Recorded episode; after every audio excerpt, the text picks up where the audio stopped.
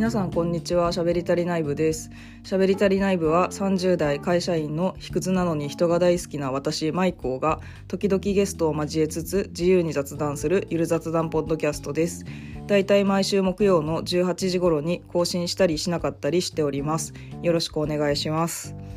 はいということで本日は木曜の18時ではないのですが、えっと、今年最後のね大晦日の日12月31日ということで「しゃべり足りない部」の2023年の振り返りをやってみたいと思います。ちょっとねなんかダラダラ振り返ってしまいそうなんで自分の性格としてね今年今年の1年を振り返るんですけど四半期に分けて123月456月789月 9, 月9月101112月のえーと、4, 4期間 四半期に分けて振り返っていきたいなと思います。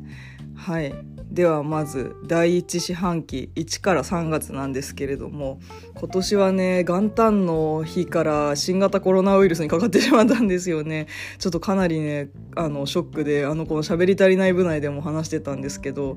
えっと、お聞きの方もねもしかしたらかかってしまったという方いらっしゃるかもしれないんですけど本当にね体感的にはもうインフルエンザの5倍ぐらいのきつさっていう感じで熱も関節痛も辛いというような感じだったのですがまあそんな年明けだったんですが、まあ、第一四半期はね何といってもあのドンブラザーズにねすごくハマっておりまして。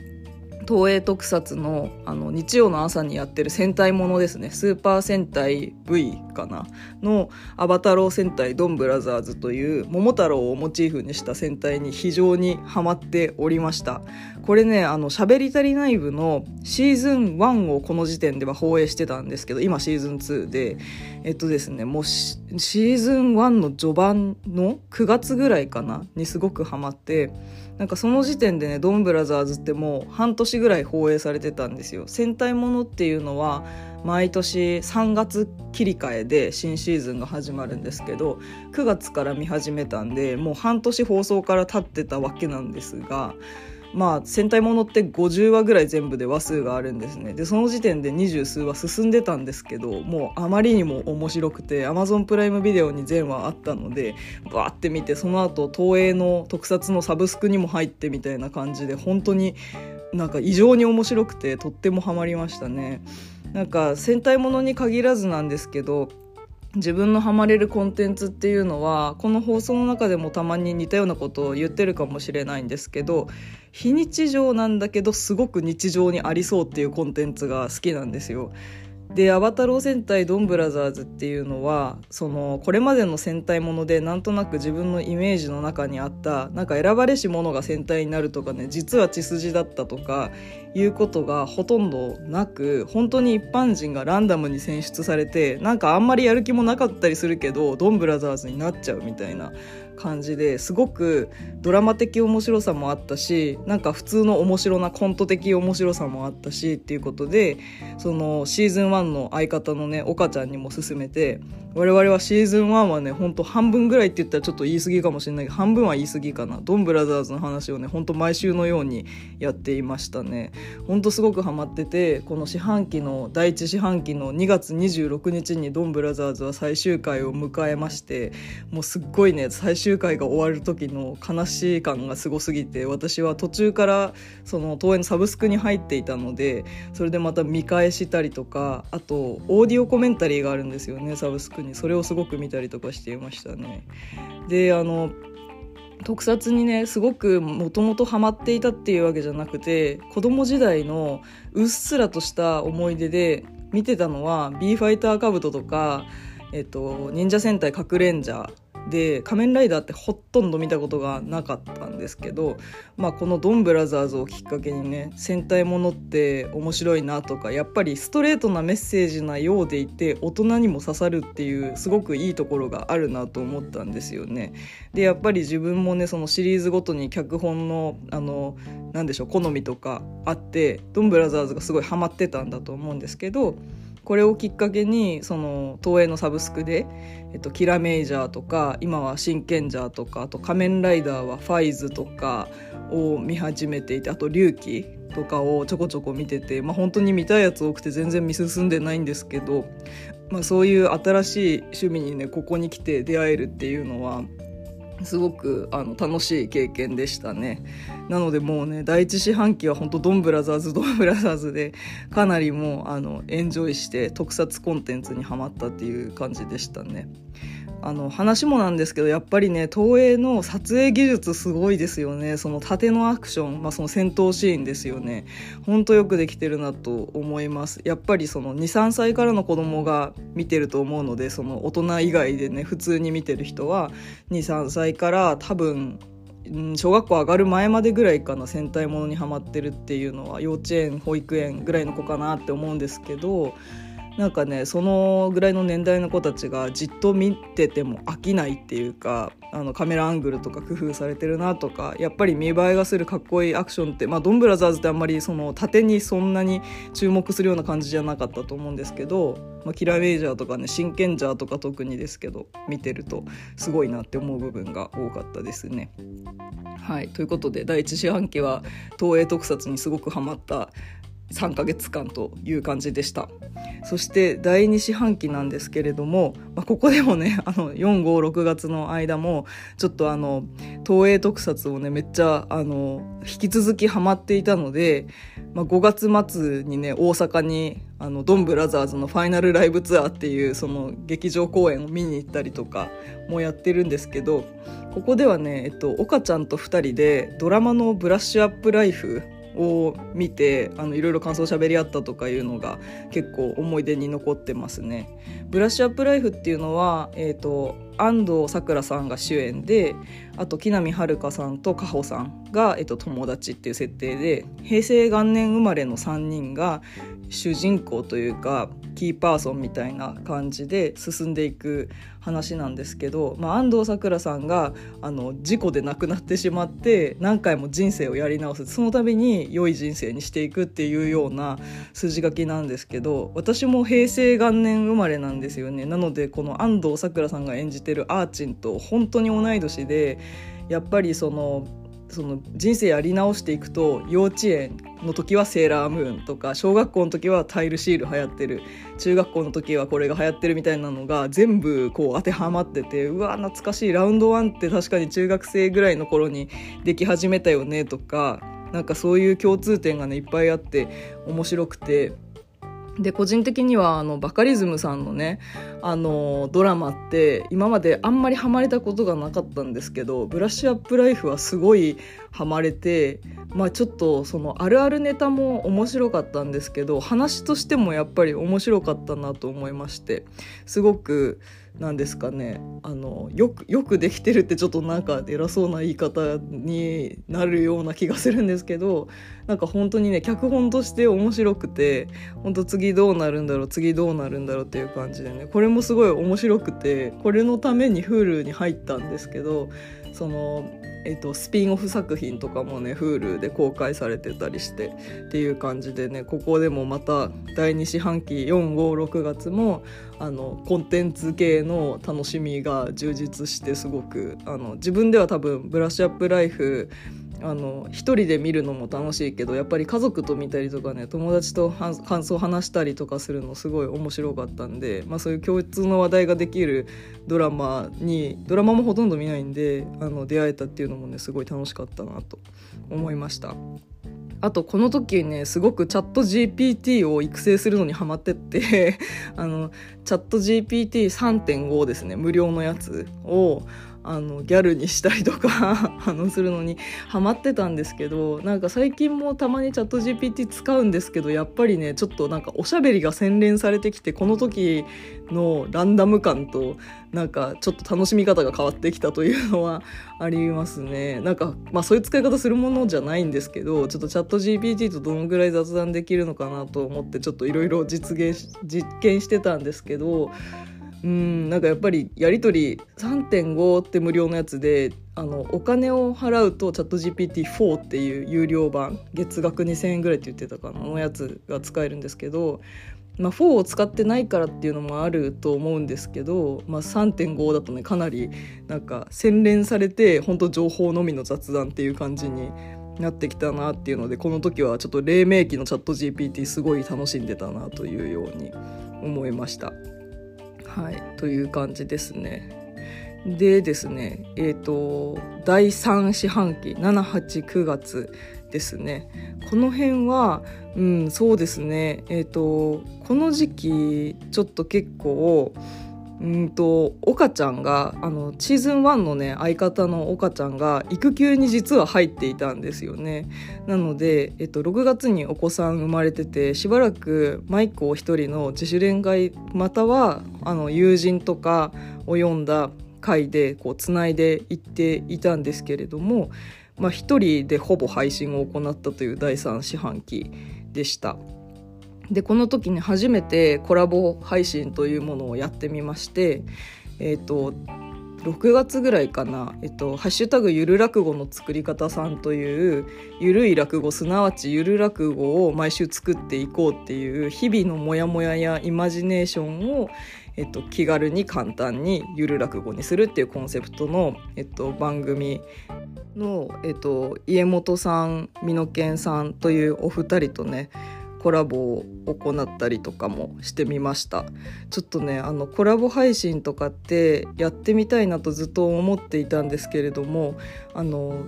ゆる落語さんがねたまたまそのイベントに行ったことをきっかけにお話できてあのコラボをぜひ大丈夫ですよと言ってくださったので一緒にこのゆる落語のえっとなぜ始めたかみたいなねお話とかを聞かせてもらったりとか。あとは美濃健さんがめちゃめちゃ好きな島崎和歌子ファンのあの世界の話を聞かせていただいたりとか。これねあのシーズン1のエピソード69あなたの知らない島崎和歌子ファンの世界ね結構個人的にはめっちゃおすすめなんですけどこの回はね本当に島崎和歌子さんってこの回でも言ってるんですけど多分みんななんとなく好きっていう方多いと思うんですよ。でも島崎和歌子さんのことって詳しく知らないですよね多分同年代の人ってほとんどね。なので私もそうだったんですけどこの美濃健さんにね島崎和歌子さんの何たるかを聞いてる回なんですけどこれ結構個人的にね今聞いてもあのちょっと面白かったたんでおすすめです自分で言うのもあのあれなんですけど美濃健さんのお話がすごい面白いので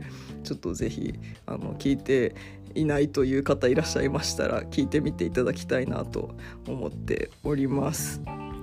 はいという感じで、えっと、789月の第3四半期では初めてコラボ配信を行ったりなどしていきました。はい、でね今年は本当に第4四半期にめっちゃあの何でしょう喋り足りない部としてのイベントごとは密集してて、まあ、そこまでにも結構ねあのハイハイペースでとか週1以上での配信はやっていて喋り足りない部としても結構活動していたようなイメージではあったのですが第4四半期の101112月でね本当怒涛のいろんな出来事とかイベントがあったなってその時はあんまり気づいてなかったんですけど今思えばね結構あのすごくいろんなことがあったのでね第4四半期がやっぱり一番盛り上がっていたかなとまあ最近だからそう感じるっていうのもあるかもしれないですけどっていうような感じでした。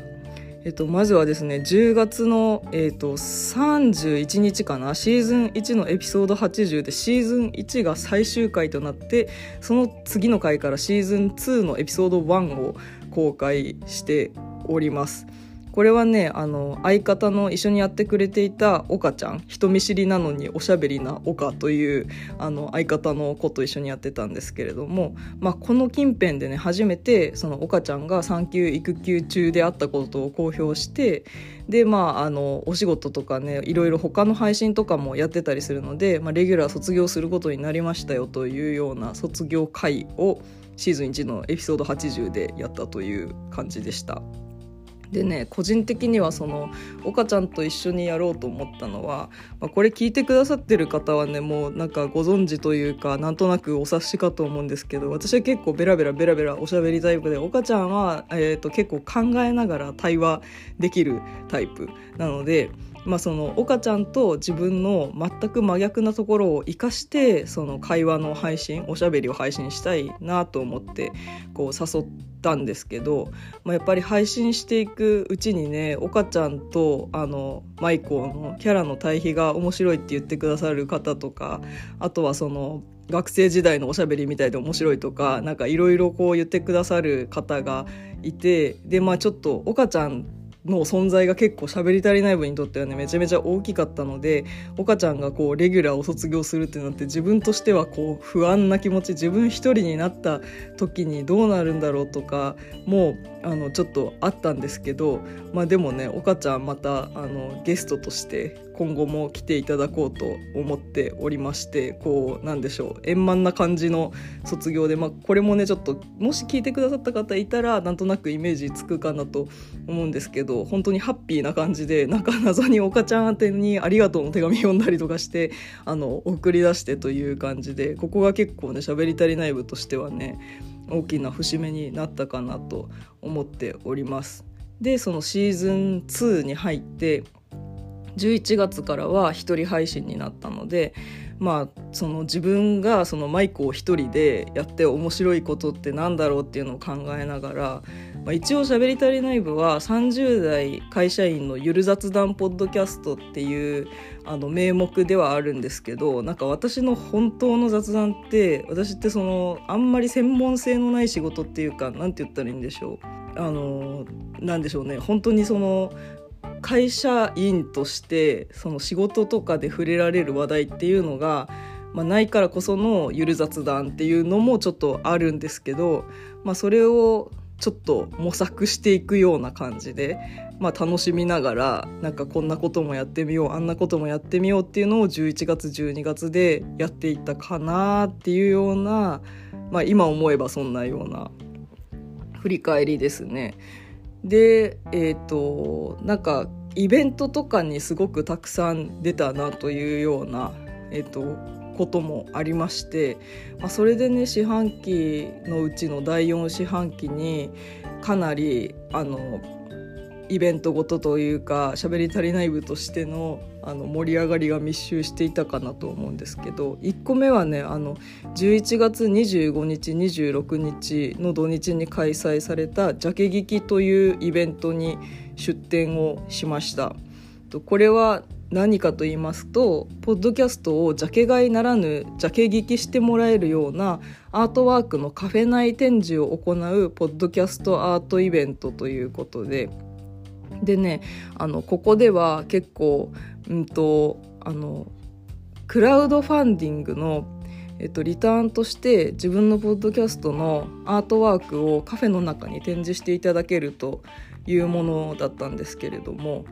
結構これがねありがたかったのがその誰でも参加できる出資さえすればどなたでも参加できますよっていう風なあの立て付けになっておりましてえっと、アドバタラジオの富永誠さんそして、えっと、趣味発見むしゃむしゃラジオの石川さんそしてレクリエーションポートの小宮宮子さんを中心としてあの主催されていたイベントだったんですけれどなんか本当に誰でも参加できるっていうのがあの喋り足りない部の規模としてはやっぱり非常にありがたかったですね。ポッドキャストってもう企業系とかスポンサードのポッドキャストさんがかなりの数いますので、まあ、イベントとかやるって言っても正直もう出店とかって個人のこういうポッドキャストでしかも私のような専門性のないおしゃべりだと難しいのかなと思ってたんですけど。まあ、そんな中でこういうそのポッドキャストの配信規模とか配信内容にかかわらず出展をしてかつ会場に見に行ってポッドキャスターさんやリスナーさんと交流できるっていうイベントがあるのもすごくすごくありがたかったです。で、えっと、実際にここでね知り合ったポッドキャスターさんと今も交流があったりとかあのリスナーの方でそのこのジャケ聞きをきっかけに「しゃべり足りない部聞き始めました」と言ってくださるリスナーさんもいたりでね本当にあのイベント出てみてよかったなと思っておりますしもう本当に楽しくてこのイベントまた開催されてほしいななんて思ったりもしておりました本当にこれもう本当この機会をくださってどうもありがとうございましたという感じでございますとても楽しかったですしとても個人的に有意義でしたし自分の番組のアートワークもねあの結構気に入ってるんですけど展示の機会もないんでこういう展示の機会をいただけたのもすごく嬉しかったです。はいという感じでイベントあと2件ね12月に行っておりまして1件目はですね12月9日に「えーと、ハッシュタグゆる落語の作り方プレゼンツゆる落語フェス23」というイベントに出てきました。これはですね出演をしてきたんですけれどもあのこの「しゃべり足りない部」でもねシーズン2のエピソード10で当日のマイコーが披露した「タンタカタン」っていうお酒のタンタカタンですね。の題名の しそ焼酎のタンタカタンをモチーフにしたというかゆる落語なんですけどその音源を公開したり感想を喋ったりとかしてるんですけどこの12月9日に実施されたゆる落語フェスではこのゆる落語の家元さん美濃健さんとの、えっと、ゆる落語側でのねコラボ会この「しゃべり足りない部」ではなく「ハッシュタグゆる落語の作り方」さんの61席目にて舞子がゲストで出演させてもらってるんですけれどそこで作っていただいた「タンタカタン」っていうゆる落語をちょっと自分バージョンにえっと、ゆる落語の皆さんそして出演者の皆さんの助けを借りてアレンジしたものを披露しました。というのでねこれはあのポッドキャストの何ですかねイベントというかポッドキャスターさんが主催のイベントではあるんですけど自分としてはこういう何か出来上がった演目を人前で披露するっていうのがもう多分大人になってから初めての機会だったので、まあ、そういう意味ではかなりあのポッドキャストイベントの出演者側になるっていうことだけじゃなくてなんかゆる落語を披露するっていうこうプラスアルファというかそっちがメインではあるんですけどなんかのもあってすごくねあの新しい取り組みで楽しくやらせていただきました。これもね本当に全くあのそんなことやったこともないのに出演させていただいて本当にもうありがとうございましたという感じなんですけれども。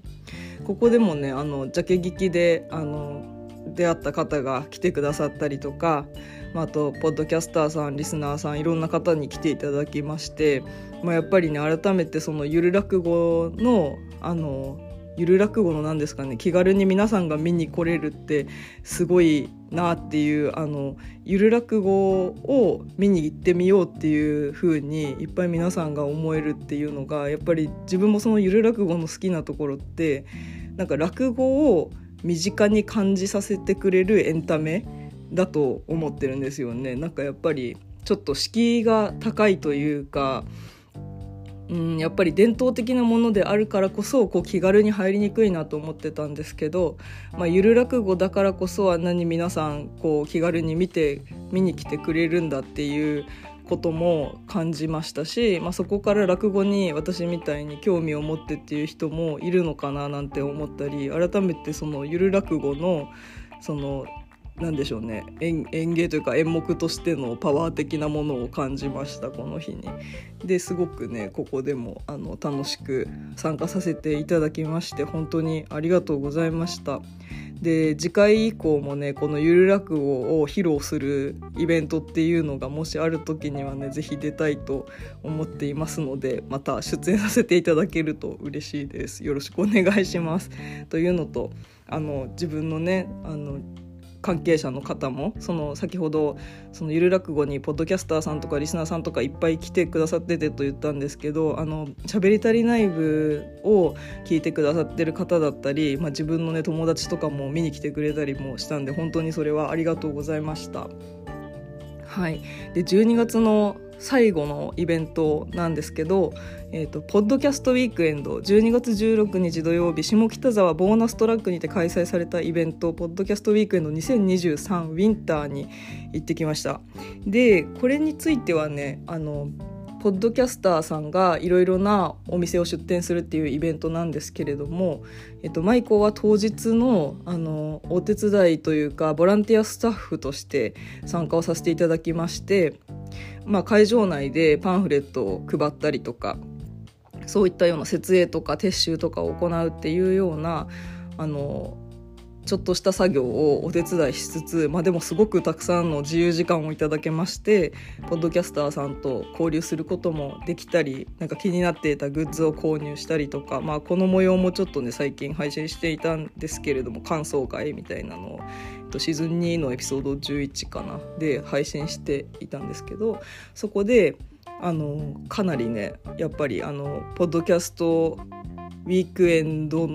のそのイベントしてとしての楽しさというのを味わうことができました。もうこれ毎回言ってるんですけどそのジャケ聞きに行った時もだしそのゆる落語さんが主催のゆる落語オフ会っていうのもあの夏頃に行ったんですけどそのこういうポッドキャストウィークエンドもしかりであの行ってみたら自分以外全員知り合いだったとか それをねすごくいつも恐れているんですけどなんか全然あの本当にすごく参加しやすいというか皆さんがあの優しくて、ね、結構あのすごくあの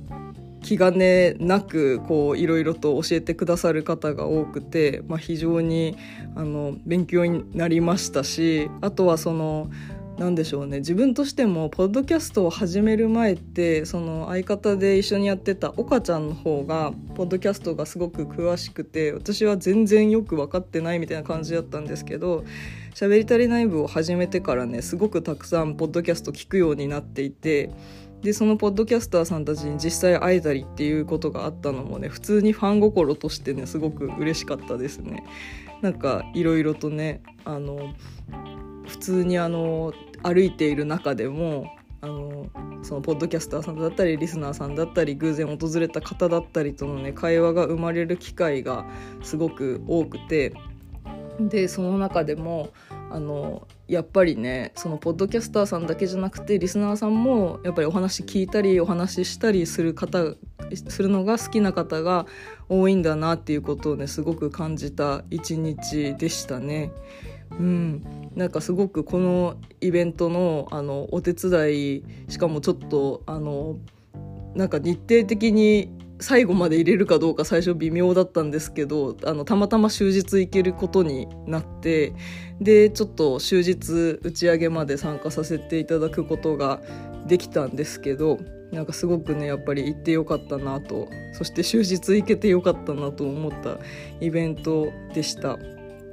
はいという感じでして、まあ、このポッドキャストウィークエンドに関してもねなんかそのお手伝いのスタッフですけどなんかその名前とかもあの動画にクレジットしたりしていただいていてなんかもう本当にこんなあの本当ありがとうございましたという感じでして本当主催の皆様と当日スタッフでご一緒した皆様とにもう感謝の気持ちでいっぱいという感じです本当にありがとうございました。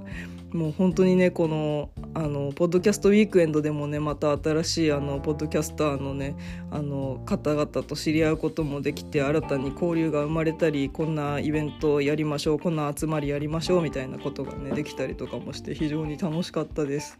はいという感じでね12月までの間101112月でイベント盛りだくさんだったのですが、えっと、ジャケ劇それからゆる落語フェス23それからポッドキャストウィークエンドあの関係者の皆様どうも本当にありがとうございましたそして今後とも何卒よろしくお願いしますということでですねもうすごくあの第4四半期はもうめちゃめちゃ2023年盛りだくさん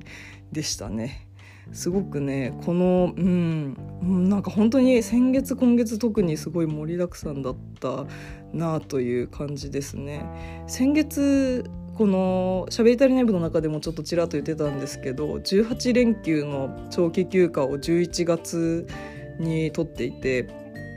まあ、2週間ねゆっくり休んだんですよね。これね旅行に行くために休んだとかじゃなくて本当に有給休暇を使ってもう何でもないけどただ休みまくってたんですよね。なんか会社員生活もね私もう今年で10年目で同じ会社なんですけどなんか今の会社の仕事がかなり好きでもうずっと働きたいからであのただ環境の変化とかも私全然ないのでもう入社した時の新入社員のままままって言ったら変ですけど結婚はしてるけど別に今まで通りずっと働いてるんですけど何かあの今思えばなんか変化が欲しいというか っていうところもあってもう11月の後半にね思い切って2週間休みを取りましてでまあその中でねかなりこうゆっくり休む中で喋り足りない部であの話したいこととかも結構出てきましたし、まあ、そのそれこそ仕事にもいい影響があったりとかで、まあ、ちょっとね自分として今まで結構時間がかかってもそのプラスアルファやりたいことやるために頑張ろうみたいな生活をしていたんですけれど、まあ、2023年は結構まあ、周りのそれこそ家族だったり友達だったりとかと話す中で考えもだいぶ変わってきてまあちょっと無理せずその20代の時のようなねやっぱ無理は体力的にもできないっていうのもあるので、まあ、あとコロナにね 年始からかかってたりあとはちょっとあのさっき特に言わなかったんですけど9月にもまたかかってるんですよねコロナに。これ絶対海外出張行ったせいだと思うんですけどまあちょっとそういうこともあってやっぱり体が資本だなというのをなんかやっぱり年齢とともにより強く感じるようになってきたんでなんとなく自分の中でうんそうですね今年はそのことをより一層真剣に考えたという感じでしたね。なんか今までなんとなくねこれちょっと人によっては共感していただけるかもしれないんですけど特にねその制作を行うのが趣味とか、まあ、そう例えば絵描いたりなんか動画作ったりなんか創作物をねいろいろ作ったり、まあ、それこそそのポッドキャストとかもそうだと思うんですけどっていう人って学生時代から結構もう気が済むまでやりたいっていう人も多いと思いますし自分もそうでなんですけどなんかそれをなんか逆にそのねやめると何て言ったらいいんだろうな。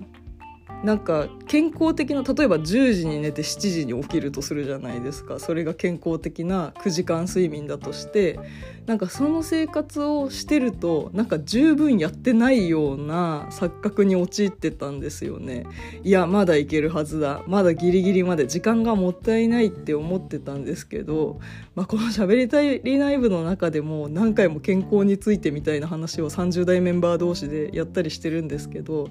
まあ、やっぱりあの健康な生活の中でなんとかできるように時間をやりくりするのが、まあ、そこに神経使えるようになっていかないと今後の生活成り立たないなというふうに意識がだんだん変わってきて、まあ、あと仕事の場合ねこれはちょっとねうんとあのえっとこれもねあの課長と係長のノミニケーションさんとシーズン2のエピソード9でここでもコラボ配信をさせていただきましてえっと、仕事の話をねすごくたくさんしたんですけれどもなんか仕事の話をしたのはごめんなさい。あの喋り足りない部ではなく課長と係長のノミニケーションさんの方の番組でなんですけどやっぱりねその若い頃というかあの今より若い頃とは違ってうんなんだろうな。自分が無理をしてると、まあ、結局後輩にも悪影響だよなとか周囲の関係にも環境にも良くないかなっていうふうに、まあ、自分の気の持ちようも変わってきまして。